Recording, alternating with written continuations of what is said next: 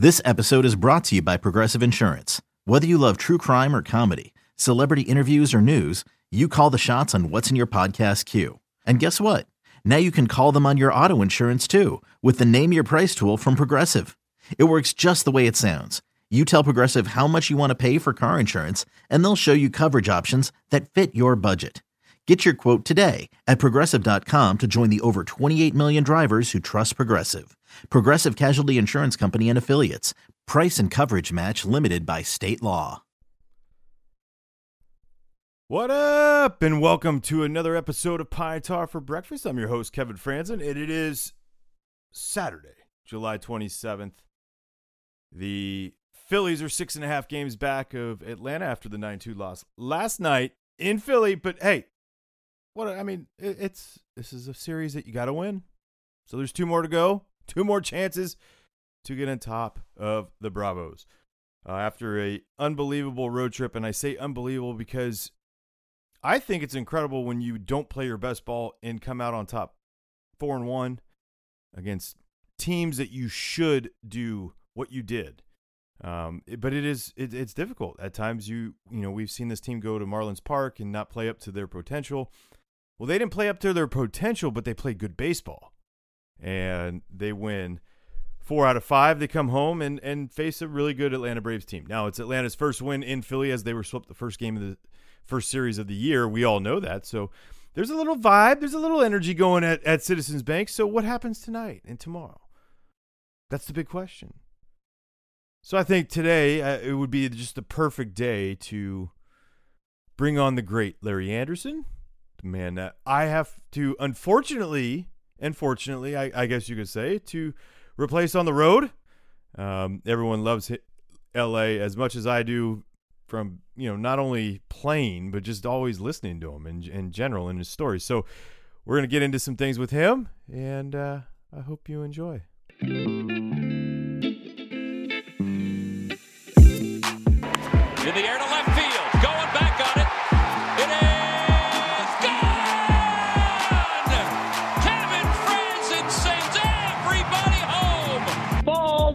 home. Coming down. Welcome back, to Pine Tar for breakfast. Your host Kevin Frandsen. I have the great Larry Andersen on the phone with me. What's up, LA? You, you must have the wrong one. this is the SEN one. Oh man. Well, how How are you doing? Well, I'm good. I'm good. I never get to be around you enough. So I know. I get to hear you, which is great, but I'm the unfortunate one that has to, you know, replace you on the road and everyone knows that and they're like, "Oh, this guy again." It's like Yeah, right. they they they're Right. waiting for you. Right. Oh, my road days are well. Most of them are done. Yeah, I apologize for that one. Just that that West Coast East Coast stuff. Uh, right. But I mean, like for for you, like it for doing this for so long and and like being in the place that I I- I'm in now. I mean, it's it's still exhilarating, right? I mean, it's Yeah. to watch a team like this and see how many changes have been made, like just over the years. Like you you still like you still have the love for it. That's why you do it. Oh, no question. I mean, it's. Uh, I, I, it was funny. Uh, last year, uh, just was the first year of not doing any road games, and Christy and I, my wife and I, took a trip down to Asheville, North Carolina. Just she saw it on TV, so oh, it looks pretty, and let's take a drive down there. So we did that, and we got down there. I said, I looked at her. I realized. I said, you realize that it's been 48 years since I've had a summer vacation. Oh my gosh. The first one, and then so I signed in 1971, Yeah. and so every summer since has been up until last year had been working every day in the summer, basically every day in the summer. So, uh, and it was, you know, I was just looking at like I'd like to, I want to, you want to stay in the game because you love Yeah, the game, right? For sure. But it's like I'm I'm not afraid to to back off a little bit. I'm I don't have a problem, you know, taking a few days off now, and um, and, and I'll take the heat for it too, which I get on a regular basis from our partner Scott Franzke. which, which is So- like which is tremendous though because like like even Scott has talked about it. He goes, it's just fun because like for you, I mean, so many people like my my parents having the summers off being teachers and all, right? I mean, Right. They didn't they they don't know what a winter break is really. I mean, you get like the two weeks off and it's like whatever, but for you for doing it for so long and get there and be like. Man, this is what a vacation, a summer vacation's like. It's got to be like, oh, this is great. Yeah, You have a beer it, whenever. it, um, it is. It, it really is. uh, it's uh, like, but, but but what's the one thing though that, that that you do miss on the road? Like, what is like the the the part that you do miss? Um, a, a couple things. Just being around the the the group of broadcasters. You know, all the guys, TV, radio. Uh, you know, No, we hate the Murph, we hate the- TV. well, I mean, but besides that, Oh, I mean, okay, yeah, yeah, yeah. like pre- just pretend for a second, Yeah, okay? All right. Like missing that. The. You know, it's like when you when you retire. Mhm. Um, or you know, I, I think most guys will tell you when when they retire, what they miss the most. Uh, obviously, the competition they love, but they miss the most is the camaraderie, Mhm. being around the guys, you know, and sharing stories and just just being together. It's it's such a, a fraternity, a brotherhood that it, it's like I shouldn't say it's not like it's like no other, but but it's just a very tight knit community and very. Uh, it's not secret or anything, but it's just it's the tightness, the, the closeness you feel with, with the guys around you, and that I, I miss. I miss being on the flights and you know having my glass of wine and then spilling it all over myself and Or the little and guy. yeah, yeah, or the little guy.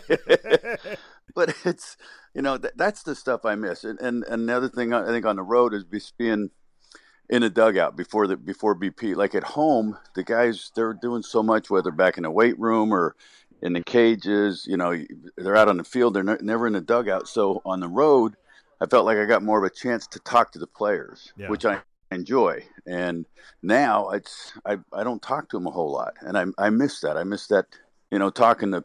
I guess part of the coaching part in me is what I miss of, of you know talking to guys about what they're doing, how they're pitching, or you know whoever, whoever it is, but mo- mostly pitchers, but but everybody just not having that time with them to, to chat with them about the game and what they're doing.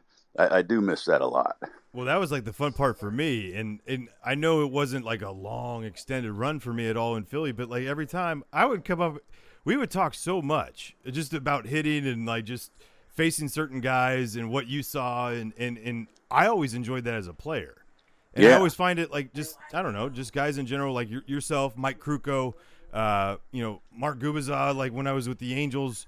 FP Santangelo, the color analyst, they, they, they see something because if you're doing the color analyst job, there's a a love and passion and, and you bring up the side of the coaching side from up there not like Right. you're like you know everything but you just see things because that's you have a passion for it. Like Yeah, that's the that's the crazy part i'm starting to find right? Like you have a, a, a coaching side in in every player.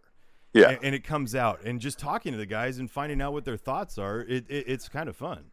Uh, I, I just I enjoy it, you know, and and talking like with the pitchers, whether with Eflin or Nola, or you know, talking about you know how they're using their pitches, what what what I what I've seen from it, and you know, guys will come up to me. A couple of the, of the pitchers will come up, two of those, and they'll be like, "What do you what do you got?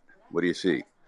And and I, I can tell them I, I I enjoy it, and I can talk, and I can be honest with them, and um, you know, if they don't like it, well then they won't ask me anymore yeah because I'm I will be honest with them. Yep. And you know, one of the things I, I've talked to him about is was the most recent was Zach was like, your cutter is so good. You backdoor that to lefties, and it's so tight, and it's it, you get so many strikes with it.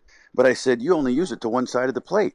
Mhm. Like, what? Why not? Why not use that into lefties? I said when you throw it to lefties inside, you don't have to worry about about uh, elevation. You can throw it from the ankles to the neck. If you start it at the corner and break it in off the plate, you can throw it anywhere you want in there. You can throw it down at the knees. You can throw it at the belt.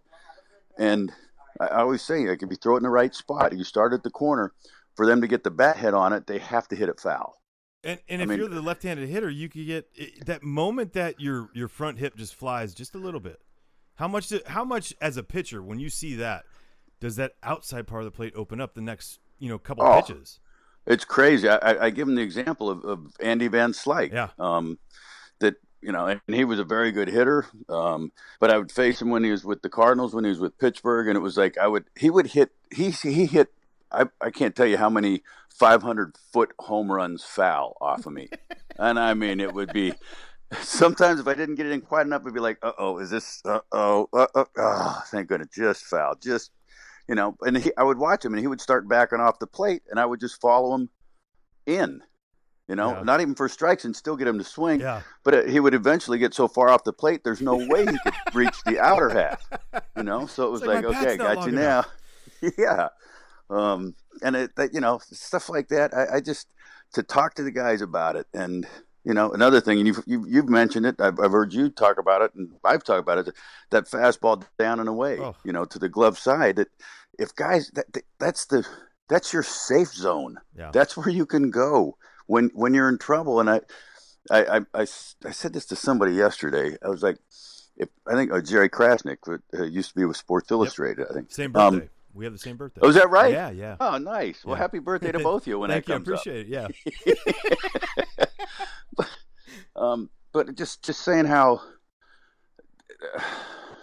where was I going? Um, Oh, you're talking uh, about the fastball. three Yeah, two, yeah. three two. Um, Aaron Nola. Mhm. I, I would love for him to go back, for Aaron to go back and look at every three two fastball he's thrown this year, and I bet you it's maybe ten percent Yeah. fastballs on three two. Yeah. I'm like, you, I, I watch him two and one, two and oh, three one, throw a fastball down and away. If they swing at it, it's a foul ball or Yeah. a swing and a miss. Uh, I, and I remember going back to Nolan, uh, no, uh, Aaron, and going, that, that you can throw it there. But I think early in that's why I harp on command of the fastball so much. If you can command that fastball down and away, you can have success in this league. I don't care how hard you throw. You don't have to throw 98. If you can locate, you can have success. No doubt. And I think the thing that frustrates me about Aaron Nola, and, and it's, I, I feed off of you so much about this, and then I go off of being a hitter in this. Right. The movement that he has with that two seam fastball, right? Oh. And how electric it it, it, it is Yeah. electric at 93, 95. Yeah. It moves. The the fact that he stays away from it, right? Like it, the, against the Tigers the other day. And I was trying to pull up the numbers. It was he threw like 40 fastballs, he threw 49 curveballs, something like that and you're going, "Why? Why would you do that?" But uh, Against a team that honestly not very good hitters.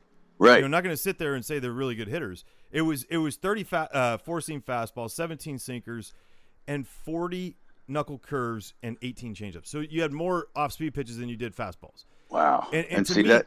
I just feel like as a hitter, I'm feasting off that because I'm like this guy's Yeah. scared of his fastball. Yeah, like like just like you said that that the the the looking at it from the hitter standpoint and the movement he has on it Oh. when you know and it, it's it, it's got to be and not that his curveball is not good but no, but no, no, I got you. that that fastball is coming in at 93 to 94 95 it's 92 whatever but the movement on it and it's like it, it's so hard to barrel up i would think I, i'm I obviously absolutely that that's why I'm thinking it. That's why I see it. I'm like, there's I'm sorry, unless you're guessing perfect, right? Like he can hit that down like to a righty, he can hit that down and away fastball, especially with the sinker, so often. And if they hit Yeah. it and they get a base hit, it's just a hit. It's not Right. going to be a double or a homer. It's not one it's of those things. damage yeah No.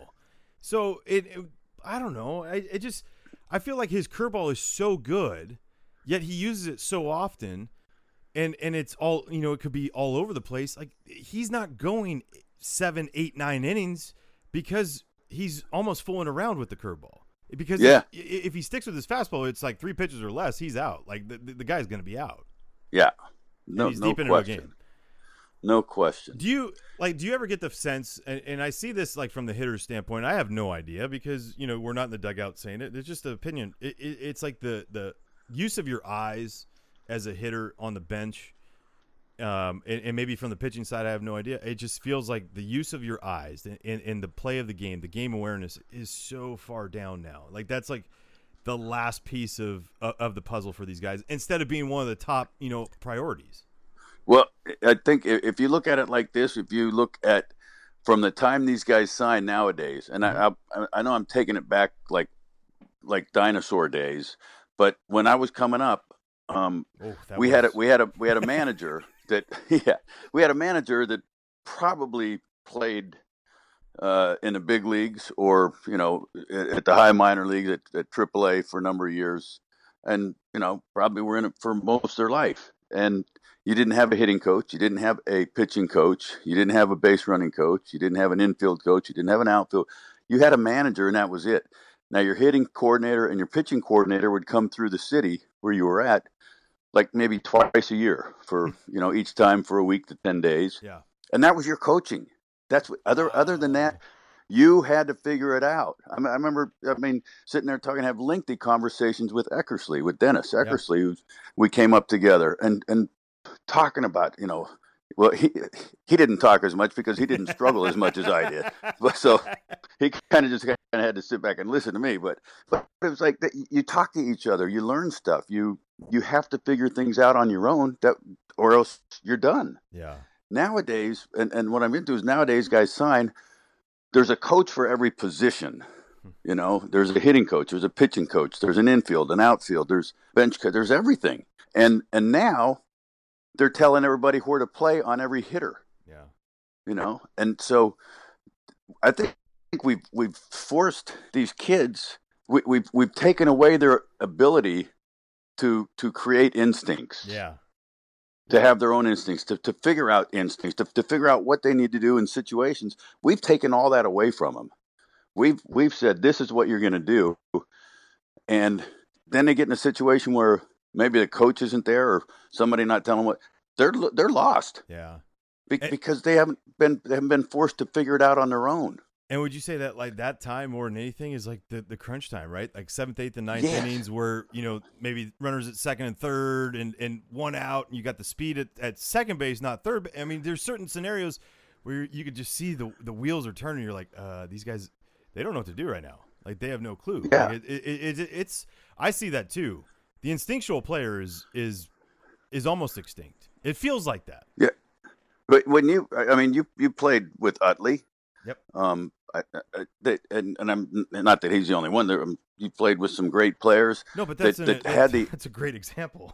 instincts though and they when you watch when you watch for me when i would watch utley play he would make some plays and go there's no possible way he could have done that there's Yeah. no way he could have done that if he wasn't thinking about it a pitch or two before or three pitches whatever you know It- you, and the alertness and the, the ability to think about the game the mental aspect of it and to, to, to use that as an advantage it just it, it's like an art Yeah. you know and it's fun to watch it's fun to watch guys that know how to play the game right Well, it's always the story, right? About like like Burrow was was Burrow hit? No, uh, Burrow was on third or something like that, and Chase hits that ball down line uh, against Atlanta, and he's trying to jump into the throw, right? To try to, Yeah. I mean, that that's something because he's like, we haven't been able to score, we haven't been able to get a guy in, and he's trying to find a way for you know the team to score a run. He's like, I'll I'll take a header right here. I'm gonna run down the line and take a header right off the the, the dome right here. So uh, there's so many Yep. things like, but you know, I go for me like my, my college coach was so big defensively about pre pitch pe- preparation, and you had to know, you know, the speed of the runner, the the you know the the scoreboard, all that's all that stuff came into play, and Yeah. everything made you think, right? It made you think a, a, a step ahead. Okay, if this you know ground ball takes me to my right, I'm going home with it instead of up the middle with the first and third, because there's no way we're gonna get a double play unless you have Bengie Molina at home plate, and then you can maybe Right. take a chance. But there, there's a lot of scenarios that you're going, oh man, I wish in, in some ways I just I, I like where the game's at, but then the instinctual part, that's what I miss. I don't think there's a lot, there's enough of those guys that are that are out there that you're you're going, yeah, yeah, because those guys, I feel like we all jump on board of, right? Yeah. I mean, Oh, we, yeah. we we talk about like how great Mike Trout is, but Mike Trout is like as instinctual as any other player we've ever seen. It's so that Right. like you get enamored by it. You're like, dude, how did you see that? Yeah, yeah. Uh, That's uh, for me. That that's the joy of, of watching the game now. I, it's kind of a two-headed sword. It's or two-edged sword. In some respects, I love it because when you see a guy that has instincts, they stand out nowadays. Yeah, yeah. But the other side of it is like you don't more. see enough of it.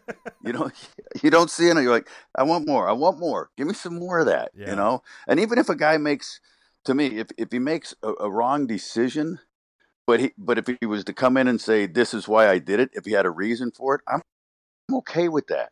You know, because at least he's thinking. You know, and Yeah. and then you sit down and talk about you know, okay, now what if you thought about it in this way? Hmm. And they're like, oh, okay, great, yeah. Uh, I mean, I did that when I was coaching. I'd always call the catcher. Gary Bennett was one of the coaches I had, or one of the catchers I had for a few years I was coaching. and he would I worked with him extensively about calling pitches and this, and he'd come in after an inning. I'm like, why'd you call that? And if he didn't have an answer, I would have the I would have the yes, and he knew For it. Sure. But but he he had an answer every time, and it wasn't always. I didn't always agree with it, but but the but his rationale for telling me why he did it, I'm like, all right, that's fine. Mm. That that- it, you're you're thinking, you're you're you're, thinking, you're you're trying to figure it out, and that's that's to me that's the big part of it. You Do know, Uh, uh, Do you think? I mean, okay, so there's a few college programs out there that let the the catchers call their games, but like, how, and I get it. The, the head coaches, the pitching coaches in in college ball are, you know, their jobs are on the line all the time. They have to Right. perform and do all that stuff. It's like, but do you find that to be the place where we're losing out on that instinctual catcher, the guys that are understanding the the art of how to catch and call a game? I think so. I do. I I you know, you can go and look at all the film you want, but it's and and you can have a game plan. But my thing is like, okay, what happens if the pitcher isn't able to perform that game plan that you guys had talked about? You, know, once he gets out there, and, yeah, and it's and that's what I look at. It's like, okay, how can you, how do you react? How do you adjust to getting away from your game plan? You know, are you doing it the right way, or you know, it, it's all it's all kind of the same thing. Um, but I don't, I, I don't like seeing catchers just call, you know, call, put a sign down, the pitcher goes okay and throws. Yeah. It's like, Yeah. I, to and that's one thing I, you know, you watch like Aaron Nola, he'll shake off Realmuto. He'll, he, Nola knows what he wants to do. It, it, does he always execute it? No, but he knows what he wants to do. And I love that. I like the fact that he's not just going to sit there and go, okay, you know, that there's no possible way that the catcher and the pitcher are on the same page the whole game, every single pitch. Yeah. It's just, it's just, it's almost impossible unless you just, unless you're not capable of, of thinking about what you want to do, which there, there are some, some guys I've played with who I don't, I, I don't know if they couldn't or just didn't want to think about what they should do, you know, but, but, but honestly, you know what it is? Brand, it, it, it, when pitchers do that, it takes away me their uh, accountability. Yeah. Yeah. You know, oh, I threw the pitch because you called it. Yeah, Yeah. and it's like, and I, I trust me, I've been there where a catcher will call a pitch, and I don't want to throw it, but I've shook my head, I agreed, and threw it because if I do what I want to do and I make a bad pitch, I'm going to get crucified. yeah. You know, and it was almost like, okay, well, for me, and looking back in retrospect, that kept me from being accountable. Yeah. I mean, in my own mind, I, Yeah. it, it doesn't. You still, I'm still accountable, but I'm at least I can throw it on a catcher and go, well, he called it. Well, usually, and I'm speaking from a position player standpoint. Like the the whole thing is with a pitcher, if you are convicted in that pitch, you're going to be oh. accountable, right? I mean, Oh. Yeah. more than anything, it's like, yeah, I I wanted that, like I threw it Yeah. there. And the moment that you're not convicted in a pitch, which I feel like sometimes those, and maybe we're on the same page on that, like a guy not thinking, just saying, okay, whatever you throw down, I'm gonna throw it. Like that's fine. There's no conviction in there, and so then you see a lot more mistakes. I- and maybe I'm off on It- that, but it, it seems like No, you're right. Uh, That's you hit it right on the nose. No question. It to to, to It's a throw a, big nose. pitch. to, but to throw to throw a pitch when you aren't hundred percent behind it, you. I'm not saying you can't make a good pitch, but it's Yeah. so much harder. Yeah. It's so much harder when you when when you're uncertain. That's why you know another thing I've talked to these guys about is something that that Steve Carlton helped me so much with, and, and basically taught me is the thought precedes the action. Hmm. Um, so if I'm thinking, like for example, if I'm, I'm thinking I can't walk this guy, I'm probably going to walk him. yeah. If if I say I can't hang this, I'm probably going to hang it. It's just the the thought precedes the action. That the subject of what it is is not whether you can or can't. It's the subject. It's walking him or hanging it, and that's in your head. Once that's in your head, it's a pretty good chance it's going to happen. And so when I would talk to these pitchers when I was coaching, I was I would stand down by the catcher, and when they would throw on the side, I say, I want you to tell me where you're throwing this pitch. And a lot of times they'd say, okay, uh, fastball down and away. I'm like, okay, well, a fastball down and away could be 30 feet off the plate in the dirt. Hmm. You know, it could be, it could be at the ankles on the outside corner. that's down and away isn't good enough. Where do you want this? I want a fastball, the outer third at the knees. I want a fastball at the belt, just off the plate inside. Whatever, but like be specific. So I would make them tell me where they're going to throw the pitch, hmm. and and in that respect, trying to get them to get in a habit of saying before each pitch, I'm throwing this ball here. I think there's three things that a pitcher thinks about when he's on the mound when he gets his sign. I have to, I can't, or I'm going to. Hmm. And only one of them's good. And that's I'm going to. I'm going to throw this pitch right here. And and to think that that I can't that I that I I can't do something, you it's the thought precedes the action. And the have to, I have to I have to throw a strike here. No, you don't. You don't have to. Stop putting that pressure on yourself. You'd like to, you want to. Well, why not just say I'm going to? Doesn't mean you're going to do it, but trust me, you'll be a lot closer than if you don't. That's but it's awesome. it's such a hard. I love that. such a hard thing.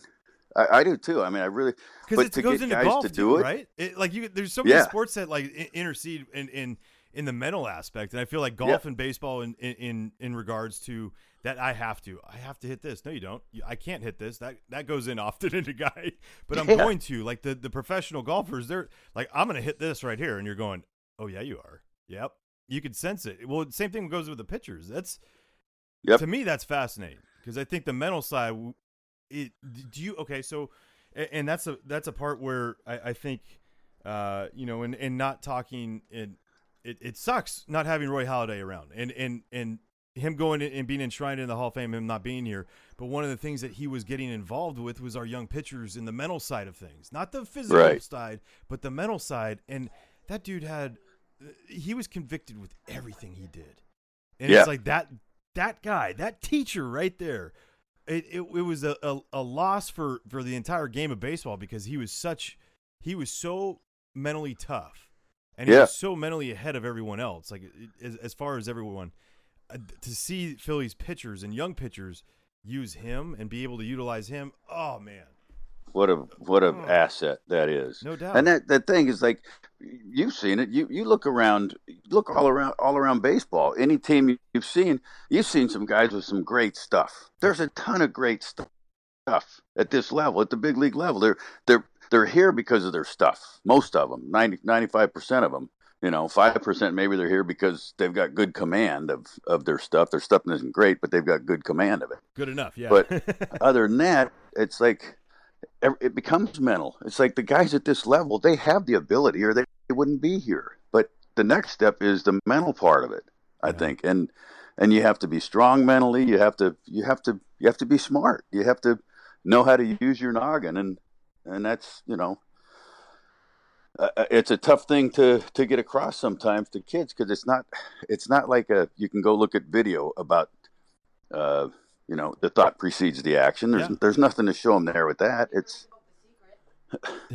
it, it's just uh, it, it's such a big part of it, the mental aspect, and that's and you're so right about Doc, but what he could do, especially for the young pitchers, and and there's somebody who, with credibility who the, the, the kids know nowadays. Mm-hmm. They, they, they still know the name. They watched him.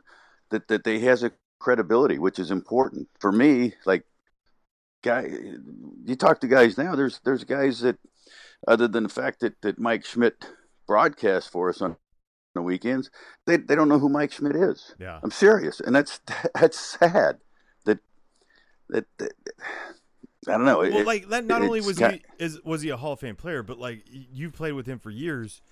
You faced him too. I mean, oh yeah. Was there anyone that you played with, and maybe it could have been Dutch, but that was tougher mentally and more of a competitor than Mike Schmidt? Um, I mean, like it, it's it, it, would be hard hard to find a lot. But I mean, it, it seems like yeah, that's no, what set him apart, right? He was so competitive. No question, no question, and that's the the drive to be the best, you know, yeah. it's you you got to have that, and you have to you have to have that belief in yourself when you're out there that you are the best, and that's if you don't have that belief, you you can't be the best. Mm-hmm. So it, it's it's so much of it becomes so not hasn't become it's always been so so much mental, you know. Like Yogi said, ninety percent of this game is half mental. It's still like one of the ones that like will always like make me laugh no matter what. Because then it makes you think. You're like, really? Wait, wait. For for like a split wait, second, what? you're going, wait, is he? Wait, it might. Oh wait, no, no, it doesn't add up. It just doesn't. but like, okay, so let me ask you from a from a pitcher standpoint, okay? And and this is nothing against Reese because I I've talked about gl- glowingly about Reese as a hitter, and Right. that whole pitches per per plate appearance thing, I, I don't really like, um, because I think there's an aggressiveness that a guy like with his ability loses. And you know, I, I see conversely, I see Freddie Freeman, right? I mean, he has a, an unbelievable eye. It's two different approaches, obviously, um, but when Rhys first came up, that right center field gap was being destroyed. It was right center, Yeah. center field, left center, left field. I mean, take away right field, I don't care on that, like with him, but right center. But when you see a guy that you know with with his ability, no no matter what, who has the ability to take pitches, see pitches, and all that, um, do you find it that you can gain confidence as a pitcher against that, right? Because you know you're going to get a couple pitches to lock in, or is Yeah. it? Uh, I, I'm just trying to like think because I, I see it. And I'm like, there's way there, he's not a 260 hitter. Not he, he is not. He's like a he's for me he's like a 285 290 hitter, but he's Right. eliminating he, he's he's hindering himself by by staying to one side. Yeah, I mean th- that's the thing. Um, so many guys that that to me when they had success, even power guys. Ryan Howard, another example. Left Oh. center, left Oh. center, left center. He tr- crushed it. His last two or three years, everything was pull. Everything was pull, and he didn't have the success. Yeah. And and it to to see guys not Mikey Franco when when he's thinking up the middle, right, right center, Yeah. he's he's got much more ability, and um, and I, I I don't know. In today's game, I just don't know why guys don't use the whole field. But the other thing, well, get back to your point. I mean, I, I asked Scott Kingery last year. I think he led the league in 0-2 counts. Mhm. You know, a number of times he was 0-2, and I think part of it was everything we were doing. We were going up there to work work a work a walk, not work the pitcher, but we're going up there to work a walk. I'm like, what? I, I- couldn't hit. I was scared to hit, even though I was a career 364 hitter. Oh, we're getting I- into that. Well, but to, to go up there and, and if you're not aggressive, if, if you're not, you're going to take, you're going to take those first pitch hanging sliders that, that I never got back. hmm You know, we're taking them. And then we're questioning, wasn't that a little high? I'm like, are you kidding me? That's belt high. That ball should be in the seats. Hmm. But because of we're trying to work the pitch, we're trying to work the count, we're trying to see so many pitches, so many so many good pitches are get by you. And I, and I asked Kingery uh, when we were in New York a few few weeks ago. Um, I said, "What's the difference between last year and this year? Like you, you seem to be more aggressive and this and that." He goes, "You know what?" He goes, "Last year I kept thinking I had to work the pitcher. I had to, you know, I had to see a lot of pitches." And he said, "I just I let balls get by me." And I said, he said, this year, I'm going up there with the idea that I'm swinging at every single pitch. That I'm going to swing at every single pitch till my body stops me.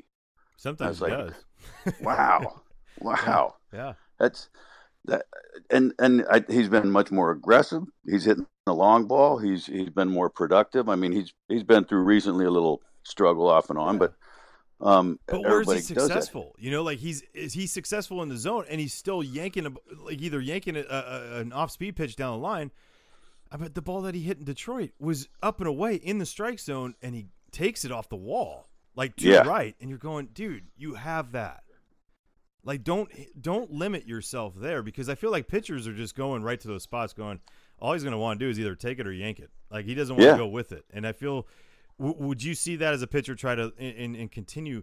It's not about like, oh, this guy has a good high slugging percentage here. That could have been one hit, right? It could have been a homer, but he still Right. struggles on that pitch. Like you can't just look at that. You got to see the whole picture. Absolutely, absolutely. There's no question about it. You and the, the guy that'll go the other way. That's the guy that worried me.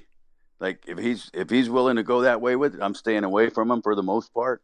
And if I get a guy that's just going to take it that way, like okay, Well, I got to make some changes here. I got to I got to make some adjustments. And and the adjustments I had to make weren't to my strengths. Yeah. But he was doing that you know, if the hitter was doing that, I, I had to make a change. Yeah. Well, I, that's why I've, I I I look with like so so much admiration towards like a Freddie Freeman in this world that Oh, you know it's all about homers and whatever. He doesn't really strike out. Uh, he takes his walks, but he hammers balls in the zone. He's a over 300 hitter with with with so much damage.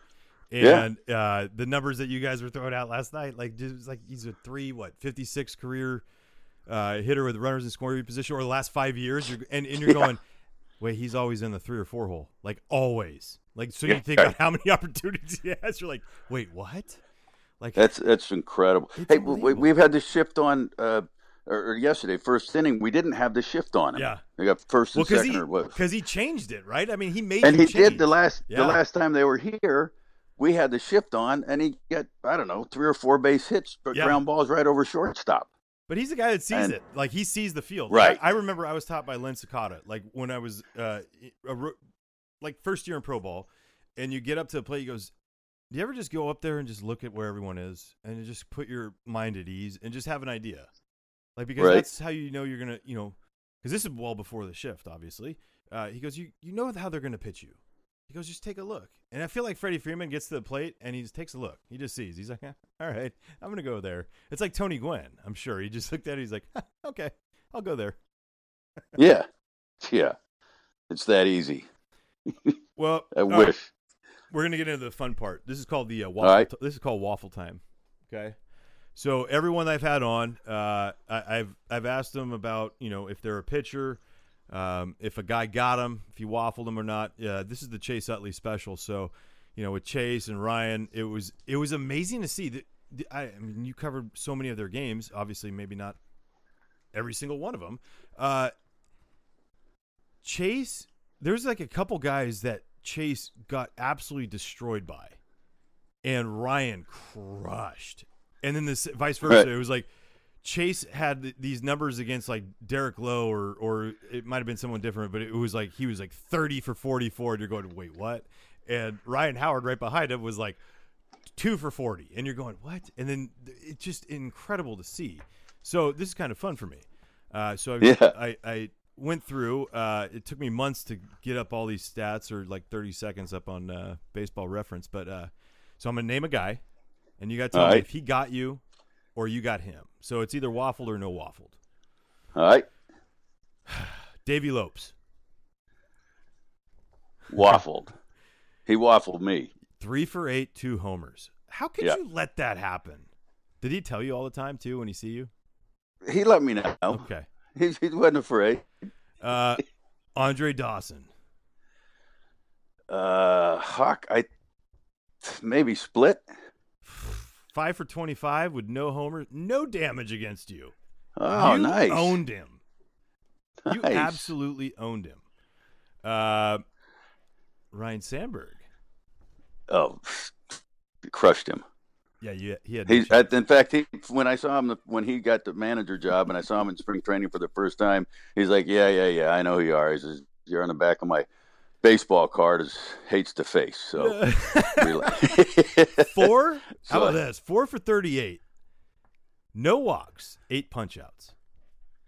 I'll take it. Uh, yeah. I mean, that's just in itself like facing a guy like him who. Let, let's go on that because he was a guy that was able to take a ball from literally line to line. Yeah, and uh, and with damage, we all know that. But like uh, mentality against him, because that's got to be tough, right? I mean, he had he didn't really have a whole lot of holes, but you had success, and that confidence builds. somehow I just I got him to chase. He, I have no idea how, but he like he goes. He said he's like I know a slider's coming. I know it. he said I just I just I couldn't do anything with it. Dude, that's that's crazy because as a hitter, there's so many guys that you know you face that you struggle against, and you know what's Oh, coming, and you just can't like hold yourself. You say slider's coming, you're like, yep. And you see slider, and it might be a ball, and you're just like, you're swinging because you're, you're telling you're like, I know it's coming, it's happening. Right, right. Uh, Ozzie Smith. um, he owned me till the last two years of my career after I threw at him. Ooh, really? Yeah, God, I love that. He. uh Seven for sixteen, though. Yeah, he he knew, and I tell people this. He knew that he was getting on I knew he was getting on, and most of the people in the stadium knew he was getting on base against me. And I had a conversation with Ray Miller, who was a pitching coach with Pittsburgh at the time, and he said, "Well, you need to take him out of his game plan." I'm like, well, "How am I going to do that?" And he goes, "Well, you're going to have to throw at him, or you have to hit him, drill him, do something." But he said he's going up there. He said you just got to get him to think different. And so I threw at him. I didn't hit him. I don't know how I missed him, but uh, it was probably a good four feet off the plate, and he was able to get out of the way. But it, I think it incensed him so much that from that point on, he was he was making sawdust out of his bat handle. He was so mad. He just all he just I think he just wanted to hit a ball right off my forehead, Yeah. as hard as he could, or off my nose. After that, it just and it did take him out of his game plan. Yeah, He- 88, he was one for three. And then in 89, he was 0 for 0 with a, a sack fly. And then it was 0 for 1, 0 for 1, 0 for 1. Punch out, punch out. That Those your two punch outs were ap- post that. yeah, Good for you. yeah. It was it was a different different story. Yeah, Don't don't dig in on me, Ozzie. Uh, oh, here was. Barry Bonds Got me. twice. Five for Yeah. 11, two homers. Ugh. Okay, my favorite player growing up was Robby Thompson. And what did you do against him? I think I had success against him. I think. You think one for twelve? You think that's good? I think. I think that's all right. I mean, like honestly, LA, like I have so much fun doing this and asking guys because it, you know, uh, a couple of years ago, LeBron had, uh, they they talked about this whole thing. He gave like the synopsis of like three, three drives down the court, and it was that day, right? And you're Right. going, and, and they're like, "Oh my God, he's so brilliant! This is unbelievable!" And I'm like, "What are you talking about?"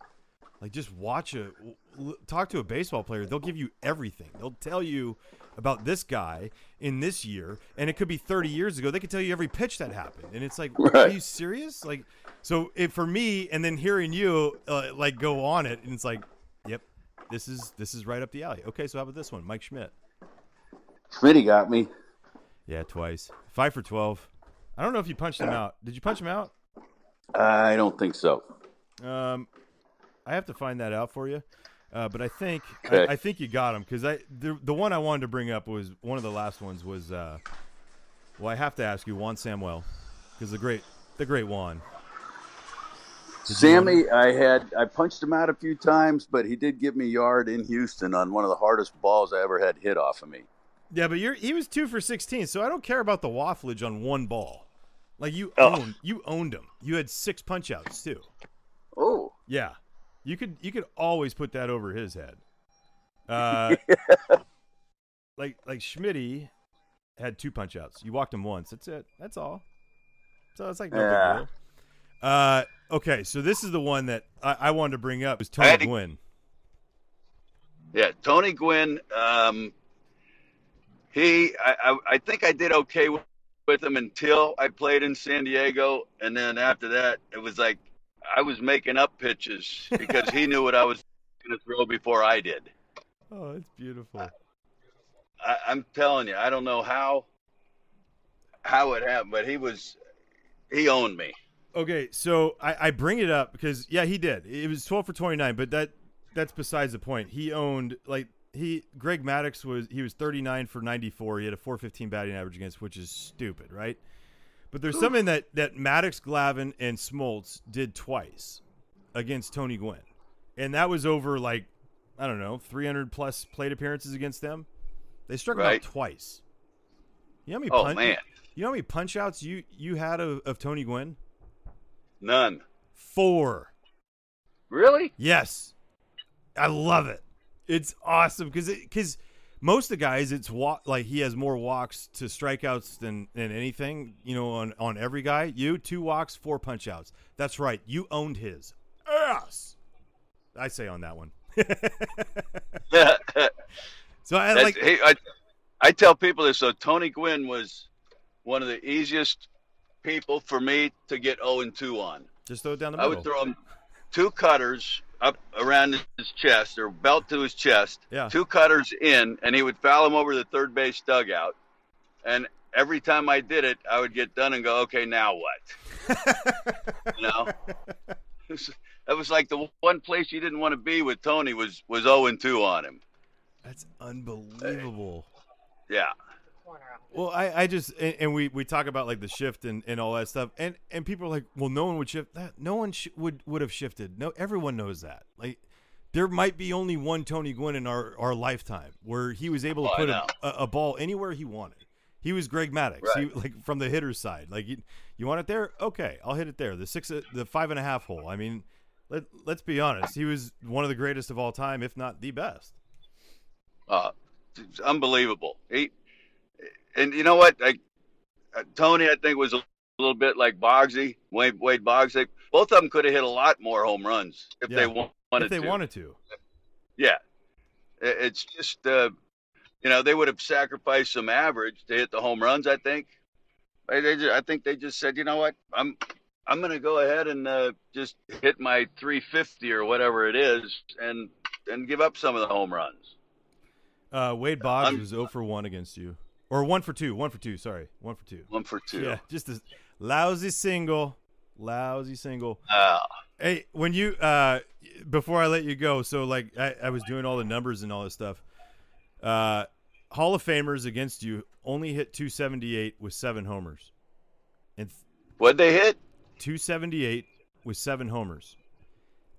Even more important, you punched him out 22% of the time. That is right, my friend.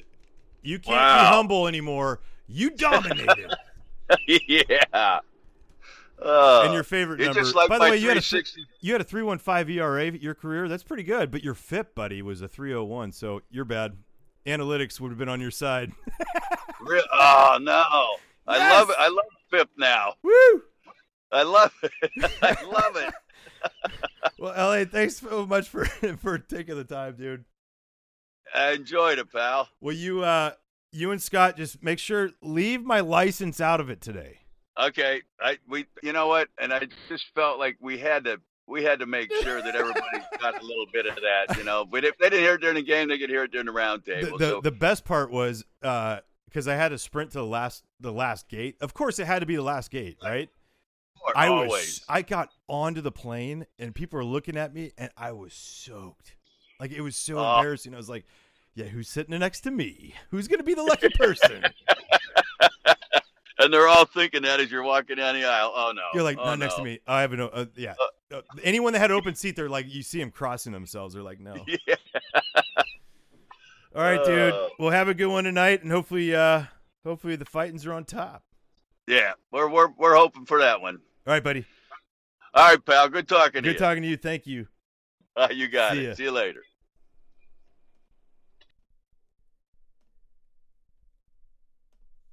And that, my friends, was the great Larry Andersen and another spectacular episode. Not myself, but the, the guest of Pine Tar for Breakfast. Join us more, hopefully, after the Phillies win the series against the Braves coming this weekend. And then next week, the Giants and White Sox. I will be on the call at home, which I'm fired up for. More Pine Tar for Breakfast with Kevin Frandsen coming up next week. Peace. Kevin Frandsen is out of here.